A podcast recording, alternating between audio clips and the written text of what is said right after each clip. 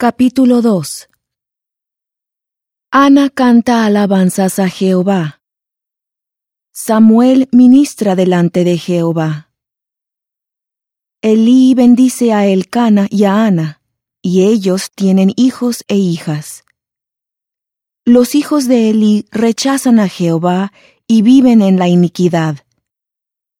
Jehová rechaza a la casa de Elí. Y Ana oró y dijo, Mi corazón se regocija en Jehová, mi poder se exalta en Jehová, mi boca se ensancha contra mis enemigos, por cuanto me alegro en tu salvación. No hay santo como Jehová, porque no hay ninguno fuera de ti, ni hay roca como el Dios nuestro. No habléis excesivamente de grandezas, cesen las palabras arrogantes de vuestra boca, porque Jehová es el Dios de todo saber, y a él le toca pesar las acciones. Los arcos de los fuertes son quebrados, y los débiles se ciñen de fortaleza. Los saciados se alquilan por pan, y dejan de tener hambre los hambrientos, hasta la estéril da a luz siete, y la que tenía muchos hijos languidece. Jehová da la muerte y él da la vida, él hace descender al Seol y hace subir. Jehová da pobreza y da riqueza, abate y enaltece. Él levanta del polvo al pobre, y al menesteroso alza del muladar, para hacerlo sentar con los príncipes y heredar un trono de honor. Porque de Jehová son las columnas de la tierra, y él asentó sobre ellas el mundo. Él guarda los pies de sus santos, mas los impíos perecen en tinieblas, porque nadie será fuerte por su propia fuerza. Delante de Jehová serán quebrantados sus adversarios, y sobre ellos tronará desde los cielos. Jehová juzgará los confines de la tierra, y dará fortaleza a su rey, y enaltecerá el poder de su ungido.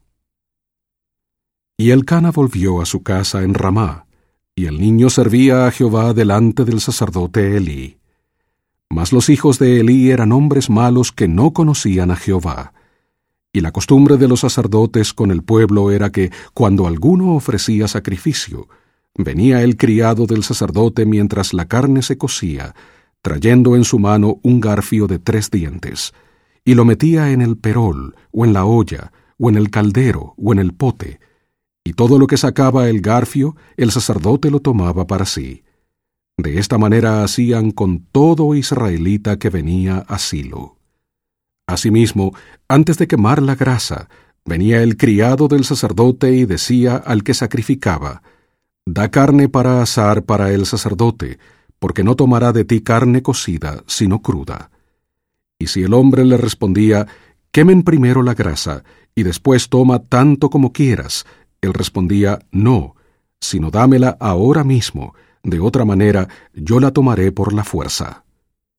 Era pues muy grande el pecado de los jóvenes delante de Jehová, porque los hombres menospreciaban los sacrificios a Jehová.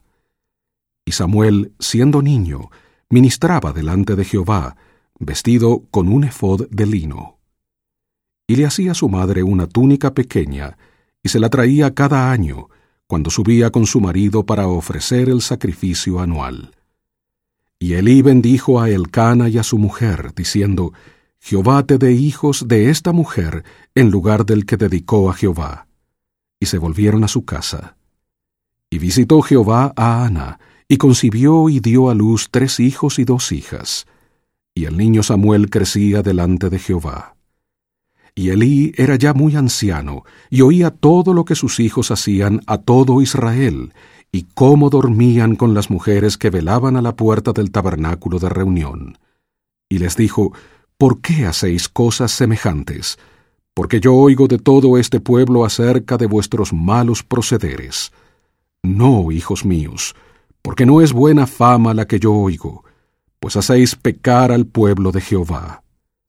Si peca el hombre contra el hombre, Dios intercederá por él. Pero si alguno peca contra Jehová, ¿quién intercederá por él? Pero ellos no oyeron la voz de su padre, porque Jehová quería hacerlos morir. Y el niño Samuel iba creciendo en estatura y en gracia delante de Dios y delante de los hombres. Y vino un varón de Dios a Elí y le dijo, Así ha dicho Jehová, ¿no me manifesté yo claramente a la casa de tu padre cuando estaban en Egipto en la casa de Faraón?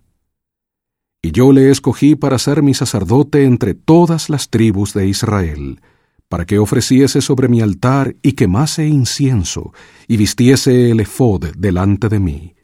Y di a la casa de tu padre todas las ofrendas de los hijos de Israel. ¿Por qué habéis hollado mis sacrificios y mis ofrendas que yo mandé ofrecer en mi morada? Y has honrado a tus hijos más que a mí, engordándoos con lo principal de todas las ofrendas de mi pueblo Israel. Por tanto, Jehová, el Dios de Israel, dice, Yo había dicho que tu casa y la casa de tu padre andarían delante de mí perpetuamente, mas ahora ha dicho Jehová, Nunca haga yo tal cosa, porque yo honraré a los que me honran, y los que me desprecian serán tenidos en poco. He aquí vienen días en que cortaré tu brazo y el brazo de la casa de tu padre, de modo que no haya anciano en tu casa. Y verás un adversario en mi morada, en todas las cosas buenas que haga a Israel, y nunca habrá anciano en tu casa. Y el varón tuyo que yo no excluya de mi altar, será para hacer consumir tus ojos y llenar tu alma de dolor. Mas todos los nacidos en tu casa morirán en la flor de la vida. Y te será por señal esto que acontecerá a tus dos hijos, Ofni y Finees. Ambos morirán en el mismo día. Y yo me levantaré un sacerdote fiel, que haga conforme a mi corazón y a mi alma, y yo le edificaré una casa firme, y andará delante de mí ungido todos los días. Y acontecerá que el que haya quedado en tu casa vendrá a postrársele por una moneda de plata y un bocado de pan, diciéndole, Te ruego que me pongas en algún oficio sacerdotal, para que coma un bocado de pan.